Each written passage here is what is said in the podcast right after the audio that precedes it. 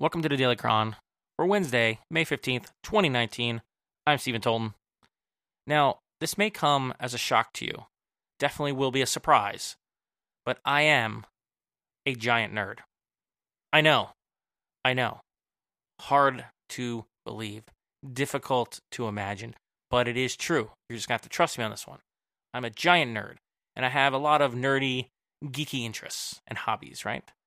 And one of them is I have a, a, a real affection for superheroes, superhero comics, uh, and television and movie entertainment.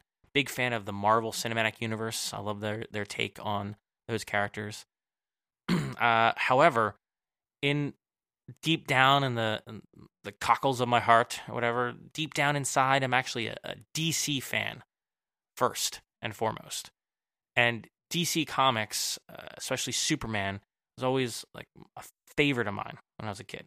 I, I still remember when I first read the death and of Superman and then the reign of the Superman afterwards and all that stuff, and it was mind blowing. It was awesome.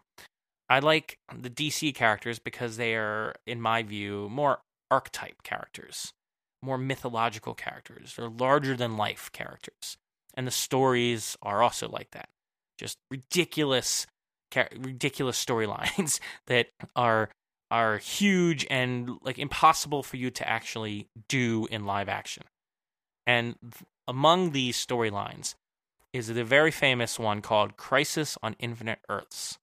This is a giant comic book event that reoriented and like and changed the the the the whole DC comic book universe for a long time to come, years and years to come. I, I think they're still dealing with consequences from that. Like like the writers still go back to that well. It was that influential a lot of big things happen in that uh, in the Crisis on Earth storyline, and it's not too important at the moment, uh, except to know that there's a character in the Crisis on Earth storyline in the comic books called the Monitor, and it involves a multiverse, so like other dimensions, uh, and characters characters die or disappear. So but it's also like just impossible. How would you ever do this? How would you ever do this as a, uh, especially on like something like TV? Well, uh, my love of DC stuff made me uh, a fan of the CW implementation of some DC shows, namely Arrow and The Flash. So I've been watching them for seven years and five years, respectively. And uh, they're good shows, I think. Uh, rough edges here and there, better some better seasons than others. But on these shows, it, they actually are going to attempt a live action adaptation of Crisis on Infinite Earths, which is kind of mind blowing to me. And not only that, but they've been seeding the idea for five years since the pilot episode of The Flash. So in the pilot episode of The Flash, you see a newspaper clipping, and it says, it says newspaper clipping from the future and in that clipping it says uh, Flash disappears in crisis, and it's and the clipping is something like from 2024. Uh, and the the idea is that uh, it was about 10 years from the start of the show, so it was kind of like the producers were giving an Easter egg saying, "Hey, you know, if the show lasts 10 years, we'll do Crisis on Infinite Earths. We'll figure it out." So you know, I said, "Oh, that's a cool Easter egg," and they kept going back to it in the TV show, like mentioning it. But you always just assume that they're not even going to touch that for, until they get close to season 10 or like they're definitely about to be canceled or something. So then over on Arrow side, you didn't have any of that stuff, right? And then they started doing crossover episodes. So they do crossover between the Green Arrow and the Flash, which is which I always thought was weird to start with because uh, you know this is going down the nerd rabbit hole a little bit. But the Green Arrow on the TV show Arrow is kind of like an amalgam of Green Arrow and Batman to the point where they took Batman stories and adapted them to the Green Arrow because they just kind of couldn't use Batman. Uh, but it's a very different tone of show. It's like it started out as very gritty and realistic, and to the point where he actually killed people in the first season of the show.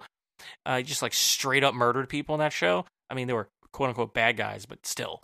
Uh, and then when the Flash came on, it was a much more lighthearted, more comic booky type of show. They kind of reined in the darkness on that show a bit, but it's still very different tones.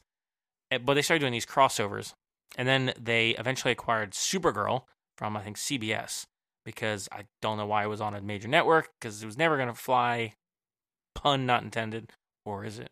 It wasn't going to fly on on one of those networks. I think. Uh, like they couldn't get the massive ratings. At least then, I think maybe it would work today. I wonder. I you know because they're doing everybody's doing like superhero stuff. Uh, but back then, a few years ago, the CW got it, and so they did a crossover with all three of those shows, and they're the they're the key ones. And mm, they started continuing to see this idea of Crisis on Infinite Earth. So a couple seasons ago, like not this this season, last season, they had a crossover event called Crisis on Earth X. Uh, and it doesn't really matter what happened in that episode, but what matters is that it was a crossover episode. It happened in had to do with the multiverse, like a multiple Earths, because uh, it was Earth X, it was different Earth, and uh, that this is and it was called Crisis. So is is definitely them intentionally telling us that hey, remember that whole Crisis on Infinite Earths Easter egg we talked about. Keep paying attention. So then this year they did another crossover event called Elseworlds, which is another thing with like multiple dimensions kind of going on. But the monitor from the comic books shows up in the TV show. And you're like, what? Really? Yeah, the monitor shows up. I mean, it's very different from the comic book, but the monitor's there. And so that's the first thing that's really important about it. The second thing that's important about it is that Oliver Queen makes some kind of deal with the monitor to save the other other characters' lives, but you don't know what the deal is.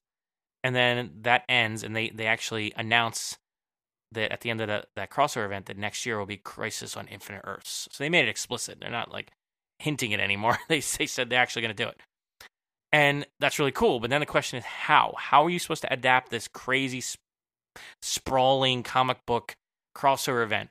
You know, and what are you gonna what are you gonna do, and why are you doing it now? Well, turns out that next season is to be the final season of Arrow, and it's a truncated season. I think the writing's been on the wall for a little while. The, the, the show kind of ran out of gas a long time ago. I mean, its original story arc was five years, and they it's now seven.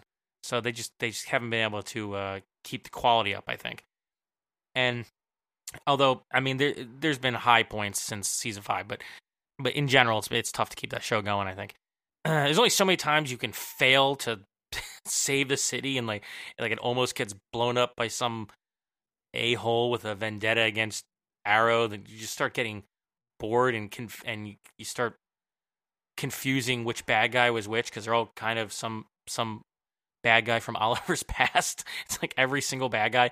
It's like you might as well have not have become a hero, man. Have the Flash go back in time and like undo your whole becoming Green Arrow thing because it has not worked out. Anyway, that's that's neither here nor there.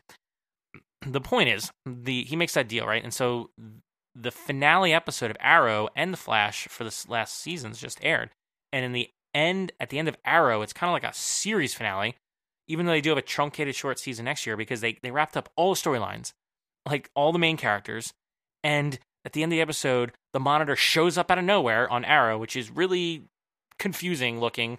It's just kind of out of place. Every time they brought in one of these crazy aspects of the comic books into the Arrow, Arrow universe, onto the TV show, looks so out of place. Like the goofy costumes, like the costumes are goofy all around, but like the super goofy monitor costume, it's like, oh my god. Anyway, the monitor shows up and takes Oliver away, and you find out that the deal he made was that essentially he would be the monitor's, I don't know, uh, assistant and whatever he wanted to do, and that ultimately, though, Oliver is going to die in the crossover event, Crisis on Infinite Earths which was kind of heavily implied because this whole season of Arrow, they had they the writers for in reasons that will re- remain a mystery to me.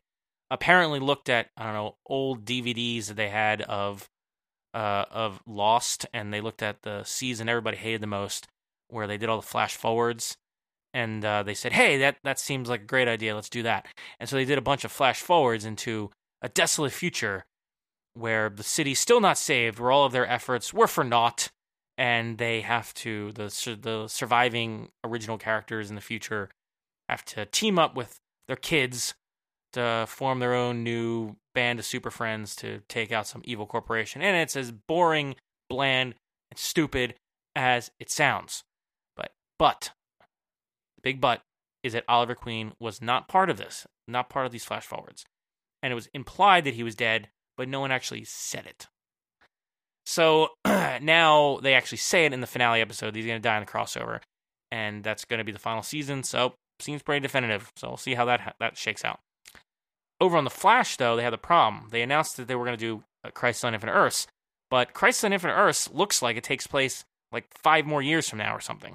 You know, or so how are they going to fix that? Well, they fix it through the power of timey wiminess. The Flash really just loves messing with timelines. So the end of this uh, season of the Flash, they once again inadvertently though mess with the timeline, and in so doing, the date on that newspaper changes to be 2019. So everything's lined up now. All the TV shows can now go forward doing Crisis on Infinite Earths, and the the nerds won't rage out too much about it not making sense. Uh, I'm sure they'll rage about many other things, but at least they got the date right on the newspaper, so we can stop having long Reddit threads about that. I mean, I assume there are Reddit threads about that. I don't read Reddit that often, but I assume there's like many, many Reddit threads about what are they gonna do about the newspaper clipping? It says it's in 2024 and it's supposed to be in 2019. What's gonna happen? Because I just that that was my my nerd rage voice. Anyway, so they're gonna do this next year, and it looks like you know they're gonna get rid of Oliver Queen, and the Flash presumably will continue after the crossover. So here's the thing: is a little bit weird. They didn't say they're gonna cancel the Flash next year. They didn't say that was the last episode, last season. I I presume it's probably gonna have at least another couple more seasons. But they are ending Arrow, and it's a short season. Normally, these crossovers happen partway through the early half, the first half of the the season.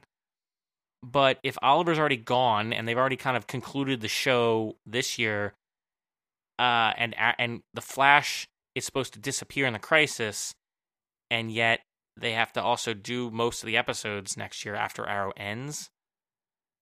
How are they going to resolve this? My original thought was that they're just going to have Oliver take the place. And that probably is what's going to happen. That Oliver will be the one instead of the Flash who disappears. Or, uh, we're getting into speculation right now. The Flash will disappear and come back.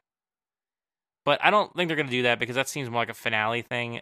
Eh, maybe. I don't know. I hope. I hope what happens is it changes up things a lot. That's what I hope happens because I really want to. Want to. They need to change up the TV shows a little bit. But the point about this this particular podcast, I guess, is not so much about the mechanics of the TV show and everything. I just I like the TV show. I think it's ambitious that they're even attempting this kind of crossover event. Whether or not my explanation made any sense to you, if you're not a nerd, I, you know, I don't know. But the the fact they're even attempting this is kind of amazing. And I just remember when I was younger, when I was a kid, and I was reading these comic books, I was watching Saturday morning cartoons and Spider Man and uh, was uh, watching the Batman animated series and then the later the Justice League cartoons and uh, and all this stuff was was not as mainstream as it is now. I mean, I could never imagine that a a, a network like the CW, which you know would be showing stuff like this. Now, yeah, the CW kind of evolved from the WB, I guess, which was like and it used to have it did have like Smallville on it once, right? But that was like more of a teen drama that happened to have like a Superman version of Superman on it. It had some stuff, so it had a little bit of this, but it was always more of like the teen drama type stuff, and no one took it too seriously. Uh, and certainly Smallville wasn't a great adaptation of Superman. So I never would have thought they would that it would become mainstream enough that they would actually do a for real like we're gonna make this a Green Arrow character. We're gonna say his name is Green Arrow. Eventually, they got that, and we're gonna have actual characters from the comic books on here, and it's not just gonna be like we're not just gonna be winking at the characters from the comics. We're gonna do actual comic book storylines in adapted form and that kind of thing. And that's cool. And I never thought that there would be the Marvel Cinematic Universe, you know, and all these interconnected movies and all these ridiculous superheroes like you know on and that they would be huge and huge business. I never thought that the anime uh, world would become huge like that either. When i was in college i was a member of the anime club and it was even then uh somewhat of a stigma. It was like people would like say what? What is anime? That's weird. Uh it, it didn't have it didn't have a friendly uh, all time friendly connotation in people's minds. So it's been quite the experience to watch this these genre, the superhero genres, genres especially, but all of the the geeky things that I was into when I was younger become just completely mainstream now. Just completely mainstream. I was talking to friend uh, my friend last night, and he was saying that uh, his daughter was really into Stranger Things. and they went to like a Stranger Things convention. And I saw today like a Lego set for Stranger Things with the upside down. It was really very clever and awesome. I'm like, wow. It used to be Star Wars was huge, right? And Star Trek was huge. But outside of that, and even then, you were still kind of like a, the nerd if you were into that stuff too much. But that stuff was kind of big. That was big enough to be kind of mainstream. But now all the stuff that I used to be into is mainstream. Anime is mainstream. Dungeons and Dragons is mainstream. Like you, you can see influences of all the nerdy things I was into and all the comic book stuff. Like all those, all of us grew up, and then we started making this stuff, and it's sold. You know, not saying there was never any kind of genre stuff that was made money. You know, obviously there was, but to have this it's like today's pop culture is saturated with the things that used to just be quote unquote nerd pursuits, you know? Used to be things that most kids uh, around me were not interested in any significant degree or didn't know what I was talking about. And now it's it's I see it everywhere. Even when even when they they only kind of loosely adapt things and and take concepts, you know? Like I watch something like Stranger Things and I mean it's just chock full of references to stuff that I did as a kid that a lot of people probably didn't do as a kid. You know, like Dungeons and Dragons back then, uh, popular among a certain group, but like role playing games, popular indeed, very popular, but not like on the scale where everybody has had that experience. You know, and today you have, you know, you had Stranger Things, you had uh, Big Bang Theory, was really popular for so many years, even though I don't like like that show that much. That uh, you know, that whole the concepts they would play up in there, the jokes they would do there, all were references to geeky things. It's just amazing that the culture has changed this much. I back then, like in the '90s, especially, we were thinking, hey, you know, nerds are going to take over the earth. We're going to rule the world today because we we were, especially those of us in the computer world, because we are like, look at this. This stuff is huge. Like the information superhighway, as we used to call it, is is coming. You know, and we're going to change the world. These computers are going to change everything, and the internet's going to change everything. When that, uh, you know, became a thing, and it really did. And uh, not only did it change everything, but it it it changed our popular culture. Uh, and it's just been amazing. I don't know if I, I thought at first that like this would not have legs, but it's lasted for more than a decade now. Of just uh, if you consider like how long the Marvel Cinematic Universe has been making billions of dollars, it's uh it's lasted for over a decade now i would say you know? Just and it seems to be continuing to gain speed. So i'm just amazed. I, I don't i don't even know how to think about it. Uh it's just the normal most popular things in the world now used to be the same exact things that people would make fun of me for liking it's just the life is strange and full of uh twists and turns and interesting delightful delightful uh, uh, coincidences sometimes, you know. So that's pretty cool. So that's all. I mean, I was just kind of thinking about these things as I I watched those two finales and getting like hyped up for the uh, for the crisis uh, in the fall. See how they pull that off, and just had me thinking about the larger concept here, the larger idea about uh, how we geeks really have taken over the world for good or ill. You know, I don't know. I'm just going to enjoy the ride for as long as it lasts. Uh, tomorrow, I am engaging in another hobby, which is uh, music, live music, and probably music photography as well. I'm going to the Ardmore because the very talented, awesome uh, In the Presence of Wolves is coming back from their tour, back to their hometown here, Philly, and they're going to be uh, they're one of the bands here, uh, one of the, the who are going to be playing at the Ardmore and I'm really looking forward to it because I love them. They're kind of like uh, their own brand of prog rock. They're just amazing musicians too, and so I'm really looking forward to their set and the other bands that that, that are playing. So it's gonna be fun. I'm gonna do that. That's probably what I'm gonna talk about tomorrow. Uh, and I expect it to be a good time because I'm actually friends with those guys, and they're they're super cool people. And the Ardmore is a really great venue. If you've never been there for uh, like a big concert, it gets a little packed. Uh, kind of going to be tough for me doing taking photos if it gets real packed. Uh, if people get all the way up to the stage, because I don't I don't have a long lens yet, but it's a whole other discussion. But anyway, it's gonna be fun. That's what I'm gonna do tomorrow night on Thursday. Uh, and uh, yeah. So hope you've been enjoying these podcasts. I, am still thinking about what I'm going to do. Episode 100 is coming up, and I feel like I, I have no idea what to do with 100. I don't know if i am going to have anything special for episode 100. I don't have a lot of time to plan something either. we'll see what happens. If you do like these episodes, I'd appreciate you going into going into iTunes or or in the podcast app and giving it some five stars. Uh, don't don't don't don't give it like one star, and, and because you know if you don't like it, just don't listen to it. Why are you listening to it if you hate my podcast? If you like my podcast, give it five stars for me. That'll help me. Maybe it'll help me get like more than five listeners or twelve listeners, whatever to have there. Like I did hit my goal of like getting about ten, so now let's see if we can double that, people. uh, actually, I have no idea what my actual like actual uh, listener counts are because they're not because every week it's it's like low when it comes out, and then over time episodes sometimes catch traction and they start getting more listens. But the way that I, I, I don't have the data in a way that I can easily interpret that right now. I need to do something with it. But I do like to joke that I have like 12 listeners, maybe less, especially after this episode. But if you do like it, I would I would appreciate you uh, giving it a rating there in iTunes. It actually helps. It helps uh, makes the algorithms show it to people, so maybe I can get some some more listeners. But uh, even more importantly, if you have your own opinions about this, if you ever thought to yourself, "Hey, you know, the world is way more geeky than it used to be," I would love to hear your opinion as well. You can get a hold of me on the Twitter at Stolton. Uh, you can also find contact info, social media links, and a big old button to send me an email through the website like an old fashioned person from the 90s it, at the website at dailychronpodcast.com. Uh, so go there and, and, live out the, the 90s lifestyle of using a web form to send me an email. That would be cool. Uh, or the newfangled social media way.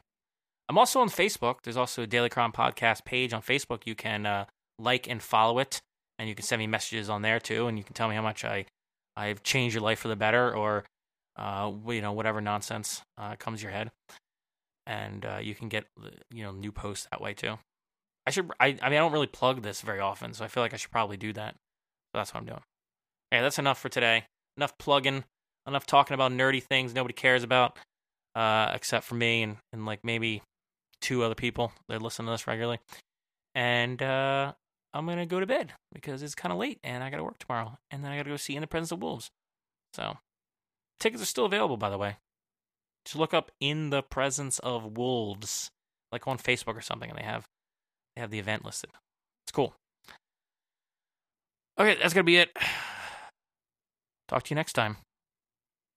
Later.